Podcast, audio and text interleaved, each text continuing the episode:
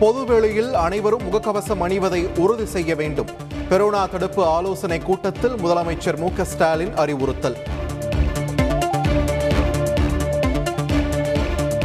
Chennai Broadway பகுதியில் ஆக்கிரமிப்புகளை அகற்றாவிட்டால் தலைமைச் செயலாளர் ஆஜராக உத்தரவிட நேரிடும். சென்னை உயர்நீதிமன்றம் கடும் எச்சரிக்கை.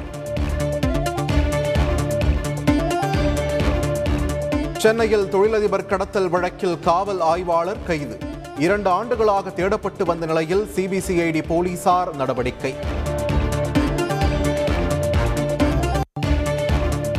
ஆன்லைன் சூதாட்டத்தால் ஏற்படும் பாதிப்புகள் குறித்து ஆராய குழு. அரசாணை வெளியிட்டது தமிழக அரசு. இனப்பெருக்க தொழில்நுட்ப ஒழுங்குமுறை சட்டத்தை அமல்படுத்த குழு அமைப்பு. கருமுட்டை விற்பனை விவகாரம் எதிரொலியாக தமிழக சுகாதாரத்துறை அதிரடி. கோரிக்கைகள் குறித்து கவலைப்படாமல் ரேஷன் ஊழியர்கள் பணியாற்ற வேண்டும். விரைவில் நல்ல முடிவு எடுக்கப்படும் என அமைச்சர் ஐ. பெரியசாமி அறிக்கை.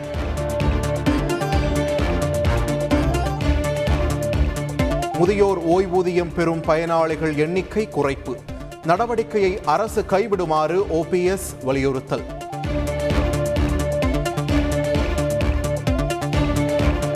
கன்னியாகுமரி அருகே தேரை வடம் பிடித்து இழுக்க அமைச்சருக்கு எதிர்ப்பு.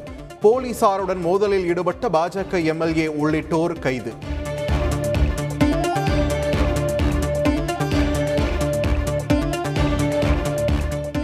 சென்னையில் தடையை மீறி நடத்தப்பட்ட ஹுக்கா மையம். மேலாளர் உட்பட ஐந்து பேர் மீது போலீசார் வழக்கு பதிவு.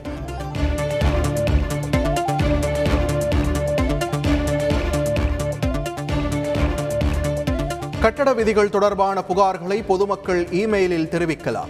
சமூக வலைதளங்கள் மூலமும் குறைகளுக்கு தீர்வு காணப்படும் என சிஎம்டிஏ அறிவிப்பு.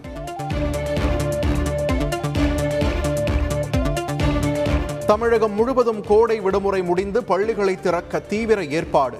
விழுப்புரத்தில் தூய்மை பணியை நேரில் ஆய்வு செய்தார் மாவட்ட ஆட்சியர்.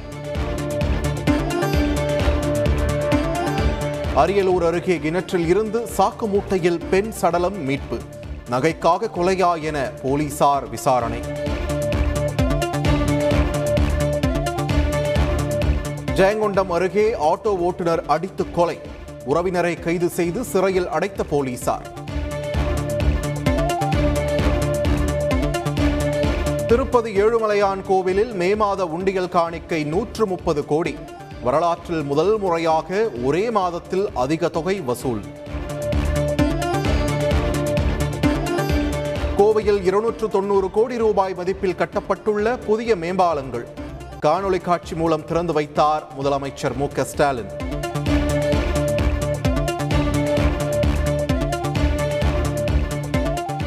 சென்னை நொச்சிக்குப்பத்தில் கோவிலை இடிக்க மீனவர்கள் எதிர்ப்பு.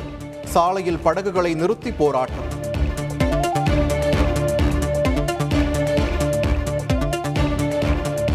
புதுச்சேரி வில்லியனூரில் திருக்காமீஸ்வரர் கோவில் தேரோட்டம்.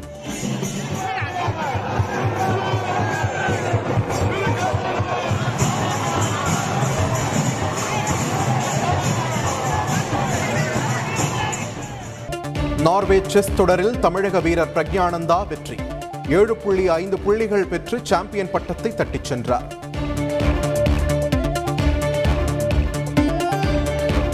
நாடு முழுவதும் புதிதாக எட்டாயிரத்து முன்னூற்று இருபத்தி ஒன்பது பேருக்கு கொரோனா பாதிப்பு. ஒரே நாளில் இருபது பேர் உயிரிழந்திருப்பதாக தகவல்.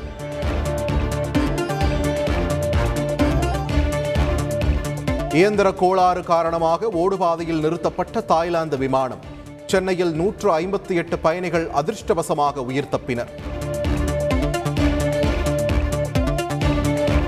திருப்பதி ஏழுமலையான் கோவிலில் நயன்தாரா விக்னேஷ் சிவனுடன் காலணி அணிந்து வந்ததால் சர்ச்சை. விசாரித்து நடவடிக்கை எடுக்கப்படும் என தேவஸ்தானம் அறிவிப்பு. திருப்பதியில் நடந்த தவறுக்கு மன்னிப்பு கேட்டு தேவஸ்தானத்திற்கு விக்னேஷ் சிவன் கடிதம். ரசிகர்கள் சூழ்ந்து கொள்வார்கள் என்பதால் பரபரப்பில் காலணி அணிந்திருந்ததை கவனிக்க தவறிவிட்டதாக விளக்கம். சத்தீஸ்கரில் ஆழ்துளை கிணற்றில் விழுந்த பத்து வயது சிறுவன். பக்கவாட்டில் பள்ளம் தோண்டி மீட்பு பணி தீவிரம். மேற்கு வங்க மாநிலத்தில் வன்முறையாக மாறிய போராட்டம். கண்ணீர் புகைகுண்டுகள் வீசி போராட்டக்காரர்களை கலைத்த போலீசார். முகமது நபிகள் குறித்த சர்ச்சை கருத்துக்கு கண்டனம் தெரிவித்து போராட்டம். ராஞ்சியில் பல்வேறு பகுதிகளில் நூற்று நாற்பத்தி நான்கு தடை உத்தரவு.